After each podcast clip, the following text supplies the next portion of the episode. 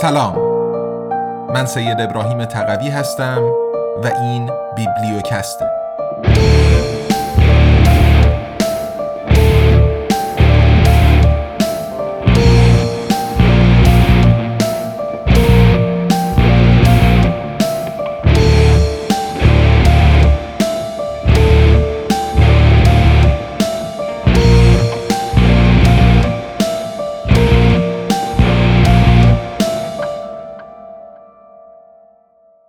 تاریخ اختلاط ایرانیان و ترکان. نوشته عباس جوادی. قسمت دوم. تا اسلام. دویست پیش از میلاد تا دویست میلادی. بستر تاریخی. تقریبا پنج هزار سال پیش جامعه مشترک گویشوران زبانهای آغازین هند و اروپایی که احتمالاً در سرزمینهای غربی دشتهای اوراسیا از رود سیردریا در آسیای میانه تا رود دانوب در اروپا میزیستند به دلایل ناروشنی پراکنده شد و گروه های مختلف این جامعه به سرزمین های مجاور پخش شدند. گروهی از آنان که از اجداد زبانی تخارها بود تا اواخر هزاره سوم به کاشقر در شمال غربی چین رسیده بود. این نخستین تماس چینی ها با مردمان سرزمین های غربی بود.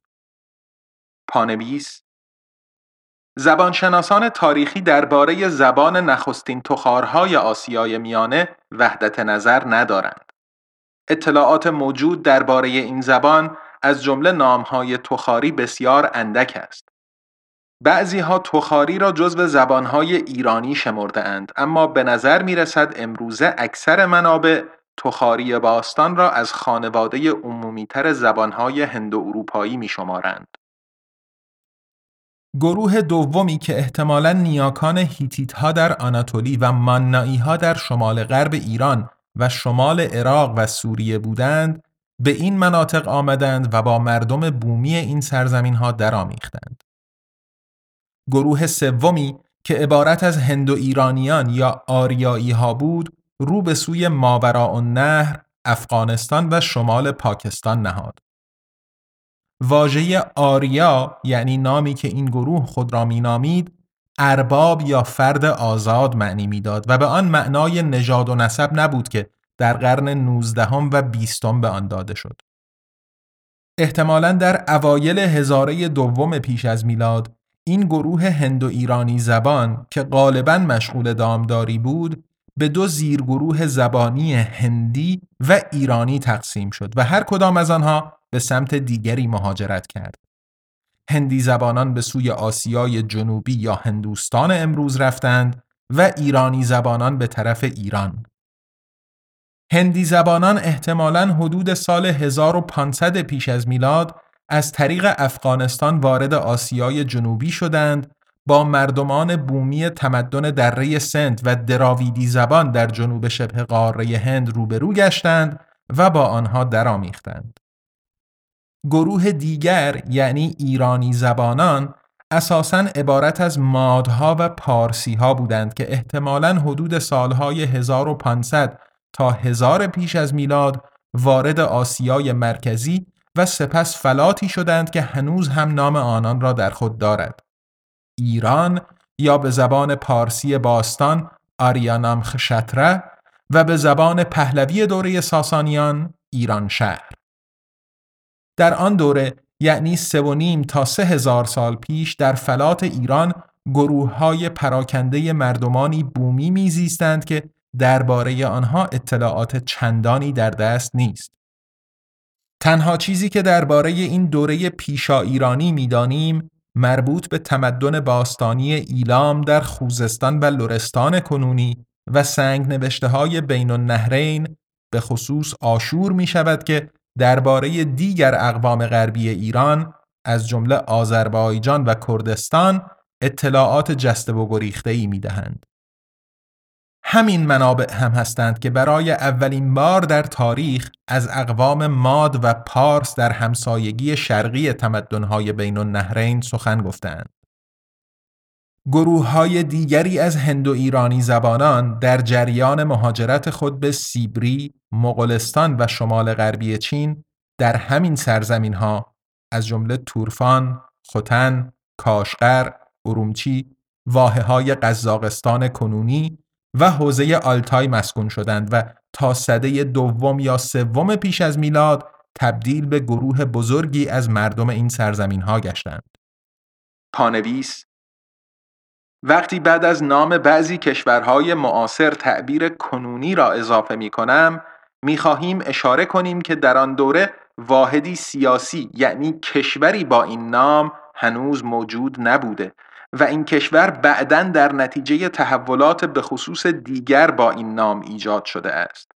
مثلا می‌دانیم که در آن دوره کشورهایی به نام ازبکستان، تاجیکستان یا ترکمنستان و یا قزاقستان، قرقیزستان و مغولستان به عنوان واحدی سیاسی و کشوری موجود نبودند. در جریان همین کوچها چادرنشینان و دامپروران ایرانی زبان که ایرانیان فلات ایران آنان را سکا و یونانیان اسکیت مینامیدند با مردم اورالی زبان یعنی اجداد زبانی فینها و مجارهای معاصر و بعدها با گروه های مردمانی روبرو شدند که به زبانهای ترکی و مغولی آغازین سخن می گفتند. این نخستین دوره همسایگی، تماس، آمیزش و تأثیر متقابل زبانی و فرهنگی میان ایرانی زبانان و ترکی زبانان بود. زمان این نخستین تماس ها چند قرن پیش از میلاد تا اوایل هزاره نخست میلادی بود و محل آن در جنوب روسیه، شمال غربی چین، مغولستان و قزاقستان کنونی قرار داشت. آنچه که بعدها ترکستان، آسیای مرکزی و ترکستان شرقی از تورفان و خوتن تا کاشقر نامیده شد، قبل از ظهور تدریجی ترکان در اوایل هزاره اول میلادی اساساً مسکن ایرانی زبانان یعنی در درجه اول سکاها بود. در عواست قرن چهارم میلادی یعنی زمانی که در ایران حدود 100 سال از تأسیس امپراتوری ساسانیان میگذشت هنوز بسیاری از ساکنین دشتهای آن سوی مرزهای شرقی و شمالی ایران شهر ایرانیان شرقی بودند که زبان و لحجه های خاص خود را داشتند. در مجاورت مناطقی از دشتها که مردمان ترکی زبان در آن به سر می بردند جوامع کشاورز و شهرنشین ایرانی زبان تشکیل یافته و بین این جوامع ایرانی زبان و ترک زبان روابط نزدیکی ایجاد شده بود. دویست سال قبل از میلاد تا سالهای دویست میلادی یعنی حدود 400 سال دوره های چند لایه‌ای در های پهناور در تقاطع شمال غرب چین، جنوب روسیه مغولستان و قزاقستان کنونی بود که تأثیرات مهم و پایداری بر تحولات تمامی منطقه به جا گذاشت. سرتاسر سر شمال این منطقه پوشیده از جنگل‌های سرد و برفالود سیبری جنوبی بود. هنوز هم چنین است.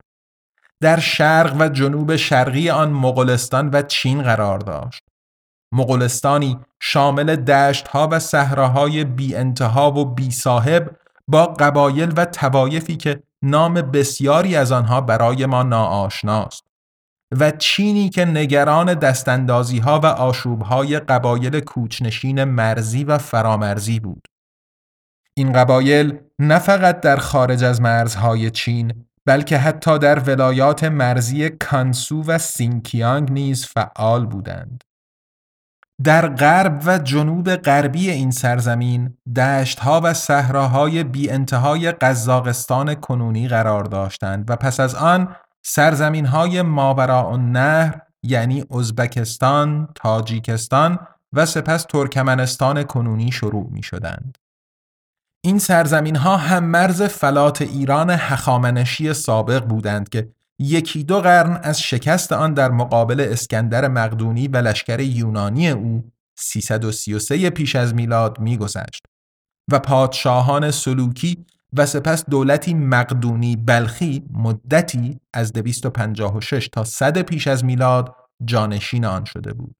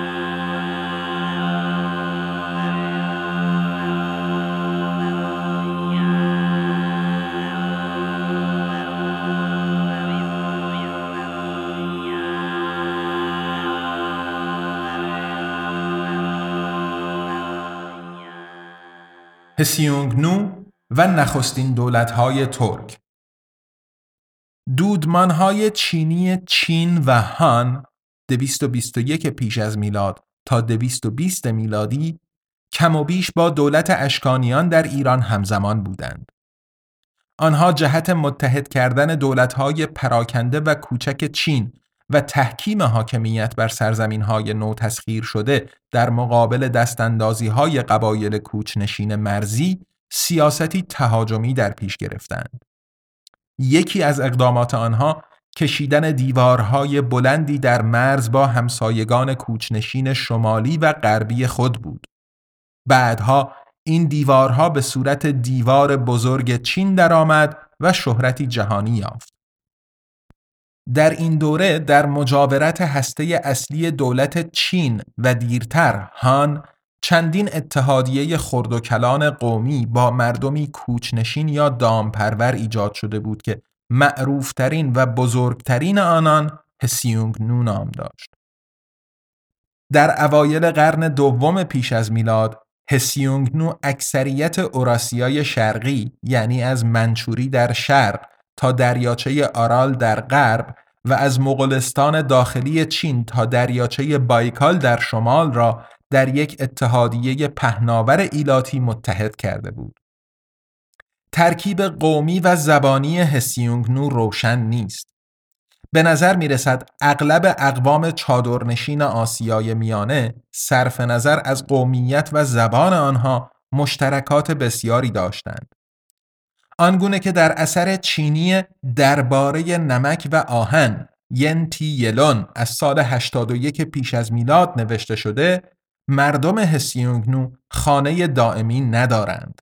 در ظاهر فرق زن و مرد آنها معلوم نمی شود. آنها خود را با پوست حیوانات می پوشانند، گوشت خام می خورند و خون می نوشند. آنها کوچ می کنند تا مال مبادله کنند و توقف می کنند تا دامهای خود را بچرانند. درباره قومیت یا زبان حاکم در سرزمین هسیونگنو نیز توافقی میان منابع علمی معاصر وجود ندارد. حتی نام برخی رهبران این اتحادیه مانند ماوتو یا تومان که به اشکال مختلف در منابع چینی درج گردیده امکان گمان زنی در این مورد را نمی دهد. اما استنتاج عمومی آن است که احتمالا نیاکان همه اقوام بعدی منطقه از قبیل چینی، مغولی، ایرانی شرقی همراه با تخار و ترکی زبان در این اتحادیه حضور داشتند. برخی منابع چینی نوشتند که ترک های بعدی غالبا در اتحادیه هسیونگنو جمع آمده بودند. برخی دیگر به تقسیم بندی ظاهرا سادگرایانه سگانه ای اشاره می کنند که گویا تجمع اصلی نیاکان ترک زبانان در هسیونگنو، مغولی زبانان در اتحادیه‌ای به نام دنغو در شرق هسیونگنو و ایرانی زبانان شرقی در یوبچی در جنوب غربی هسیونگنو بوده است. در حالی که اکثر منابع علمی معاصر که اساس نوشته حاضر را هم تشکیل می دهند بر مختلط و سیال بودن قومی و زبانی این اتحادیه ها تأکید دارند. منابع چینی آوردند که ترک های غربی که ابتدا تحت رهبری طایفه‌ای به نام آشینا قرار داشتند و در مجموعه هسیونگنو به سر می بردند بعد از فروپاشی هسیونگنو رهبری قوم خود را به دست خود گرفته و وارد اتحادیه جدید روران یا جوژان شدند که جایگزین بخشی از هسیونگنو در سرزمین مغولستان کنونی شده بود. پانویس به گفته پیتر گلدن واژه آشینا احتمالاً ایرانی شرقی، سکایی یا تخاری است. اکثر دانشمندان معاصر ترکولوژی مانند پیتر گلدن، لارس یوهانسون و دنیس ساینور برانند که آشینا و همچنین نام بسیاری از رهبران نخستین دولت ترک به نام گوکتورک از جمله بومین و برادرش ایستمی یا ایشتمی ترکی نیستند. اتحادیه دیگری که پس از متلاشی شدن بخش شمال شرقی هسیونگنو تأسیس گردید متشکل از اقوام دنغو یا تونگوه بود که از نیاکان مغلهای بعدی شمرده می شوند. آنها پس از فروپاشی و مهاجرت اقوام هسیونگنو از منچوری در شرق به سرزمین مغولستان کنونی مهاجرت کردند. این گامی نخست در مغولی زبان شدن مغولستان بود. پس از هسیونگنو مغولستان کنونی ابتدا تحت حاکمیت دولت گوکتورک 522 تا 744 و سپس دولت اویغورها 744 تا 840 قرار گرفت. پس از شکست این هر دو نخستین دولت ترک و افزایش مهاجرت‌های ایرانی زبانان و سپس ترکان اقوام بیشتری از شرق، منچوری و مغولستان داخلی وارد مغولستان کنونی شدند و در نتیجه مغولستان در صده های دهم و یازدهم میلادی غالبا مغولی زبان شد. پس از فروپاشی هسیونگنو اغلب اقوام ایرانی شرقی، سکا و تخاری زبان به ماوراء نهر و افغانستان مهاجرت کردند. در مغولستان ترک ها پس از مدتی خود را از تبعیت اتحادیه روران آزاد کرده و پس از فراز و نشیب بسیاری نخستین دولت خود را در سال 552 در همین سرزمین ها یعنی مغولستان و سینکیانگ کاشقر تأسیس نمودند. لیکن این نخستین دولت ترک در سال 744 به دست اویغورهای ترک متلاشی شد و خود دولت اویغور نیز در نتیجه اختلافات داخلی و دستاندازی های اقوام ترک یا ترک شده قرقیز و قارلوق در سال 840 فرو پاشید. هر دو دولت گکترک و اویغورها در اثر همسایگی و همنشینی با تاجران و مشاوران ایرانی، چینی و مغولی و مبلغین غالبا سقدی مانوی تحت تأثیر این فرهنگ ها بودند. در این بین اکثر ترک های غربی و اویغورها که در دولتداری خود با شکست و ریزش نیروهای خود روبرو شده بودند در مقابل نیروی جدید لشکریان اسلامی که از جنوب و غرب یعنی ماوراء النهر و خراسان پیش می آمدند تسلیم شدند. بخشی از آنان در پی شکست در جنگ و اسارت به تدریج به طور مسالمت آمیز به اسلام گرویده و غالبا به کمک ایرانیان نومسلمان وارد جهان اسلام شدند. اکنون در مرور این تحولات تاریخی کمی به عقب برگشته و سرگذشت ایرانی زبانان سکا و تخاری زبانان هندو اروپایی را که از دشتهای شمال به ماوراء النهر و افغانستان مهاجرت کرده بودند به طور خلاصه پی بگیریم. در جنوب غربی هسیونگنو از جمله خوتن، تورفان و دیگر مناطق غربی چین یعنی از سینکیانگ شامل کاشقر و ارومچی گرفته تا بلخ و ماوراء النهر یعنی سقد و چاچ تاشکند کنونی قدرت اصلی در دست اتحادیه ایلاتی دیگری به نام یوبچی بود. بنا به تذکر نویسان چین از همین دوره سرزمین یووچی ها حدود 49 روز راه از انهسی ایران اشکانی دور بود و مردم آن به زبانهای مختلفی صحبت می کردند لیکن آنان یک گروه مردم بودند و زبان یکدیگر را به روشنی میفهمیدند.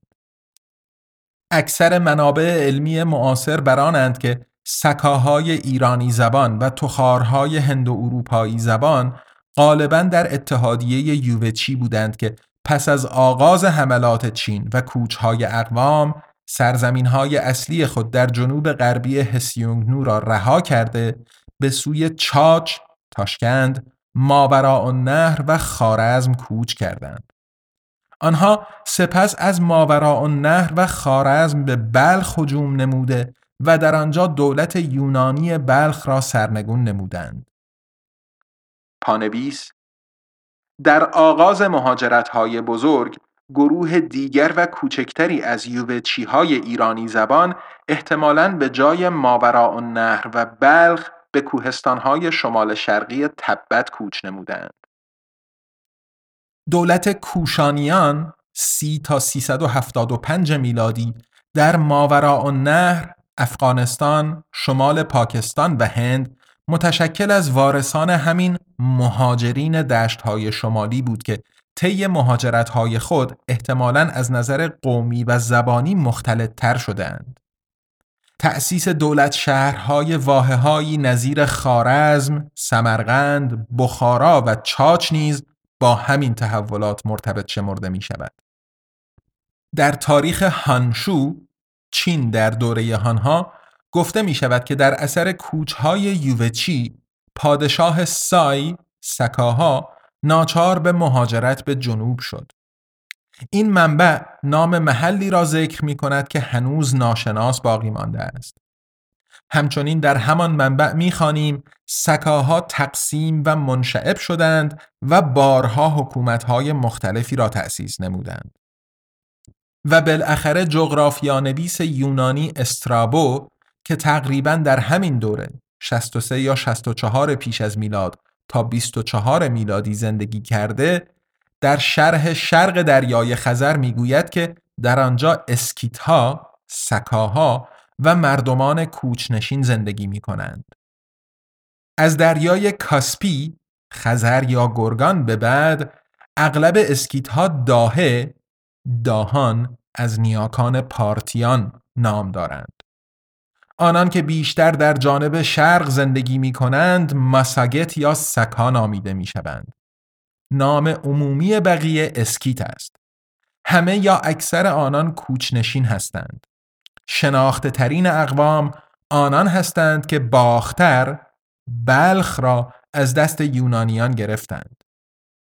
در اینجا استرابو در کنار بعضی اقوام که نامشان برای ما آشنا نیست تخارها را نیز جزو اقوامی می شمارد که از آن سوی رود سیهون یا سیر دریا آمده و در براندازی دولت یونانی بلخ سهم داشتند.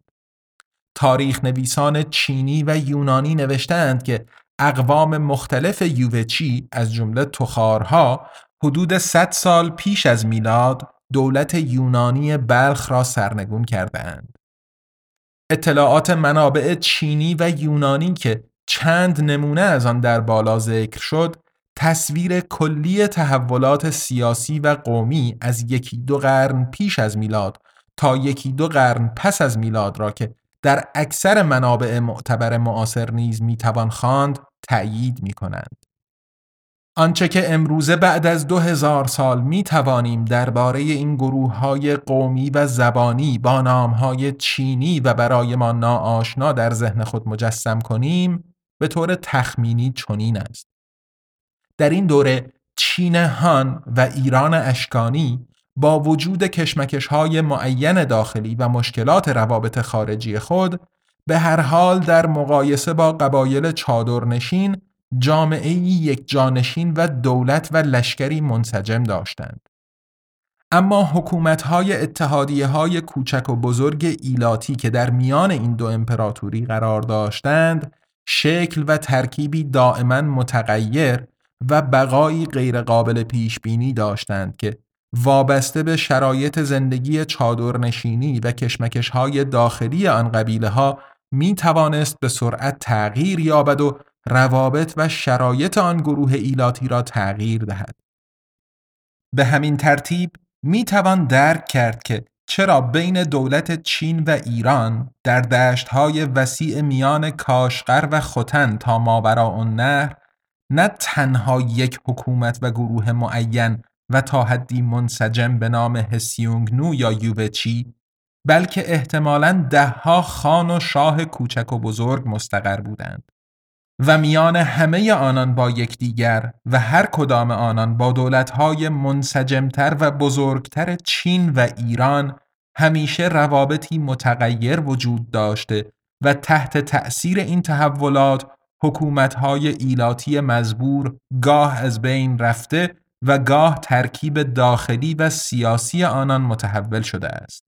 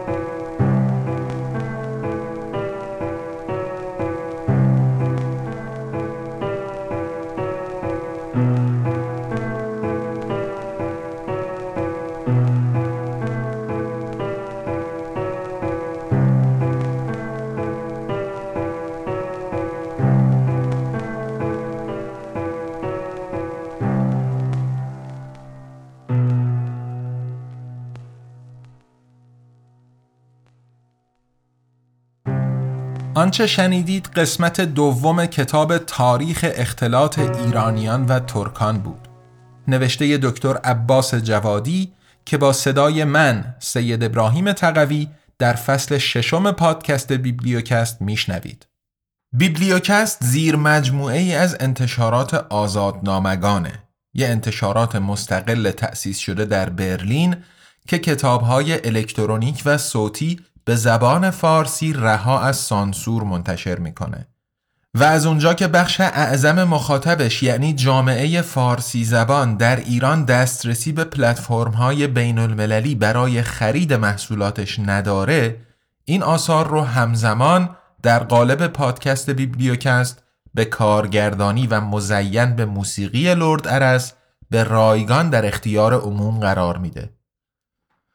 محصولات قبلی آزادنامگان یعنی QualityLand، ابرقدرت ریاکار، بهار و امپراتوری یو ای به صورت الکترونیک و صوتی منتشر شدن و برای خرید در دسترس دوستان قرار دارند. نسخه الکترونیک روی Google Play Books و Apple Books و نسخه صوتی هم روی پلتفرم های متنوعی که لینک هاشون روی صفحه هر کتاب در سایت آزادنامگان قرار داده شده و میشه کتاب مبانی مبارزه خشونت پرهیز هم که متفاوت از باقی محصولات صرفا در قالب پادکست ارائه شده علاوه بر اپهای پادگیر برای دانلود در کانال تلگرام آزادنامگان هم در دسترس دوستان هست. از کتاب تاریخ اختلاط ایرانیان و ترکان هم آزادنامگان فقط نسخه صوتی رو منتشر می‌کنه که به محض تکمیل و آماده شدن برای فروش روی پلتفرم های بین المللی عرضه خواهد شد و خبر انتشارش رو می‌تونید از اینستاگرام، توییتر یا کانال تلگرام آزادنامگان دریافت بفرمایید. همونطور که عرض کردم آزادنامگان یه انتشارات مستقله که با هدف تقویت آزادی بیان و مبارزه با سانسور راه اندازی شده و ادامه پیدا کردن کارش در گروه همراهی و حمایت شماست. شما می‌تونین با دنبال کردن آزادنامگان در شبکه های اجتماعی منتقل کردن نظرات، انتقادات و پیشنهاداتتون و همینطور معرفی ما به دوستان و آشنایانتون به همون در مسیری که پیش گرفتیم کمک کنین. برای حمایت مالی از آزادنامگان هم می‌تونین غیر از خرید محصولاتش از لینک های هامی باش یا پیپال که در توضیحات پادکست قرار داده شدن استفاده بفرمایین. در فصل ششم بیبلیوکست ما با هفته یک قسمت پنج شنبه هر هفته رأس ساعت 18 به وقت ایران در خدمتتون هستیم. با ما همراه باشین از خود و اطرافیانتون مراقبت کنین آزاد بیاندیشین و آزاد سخن بگین تا قسمت بعدی بیبلیوکست ارادتمند تقوی.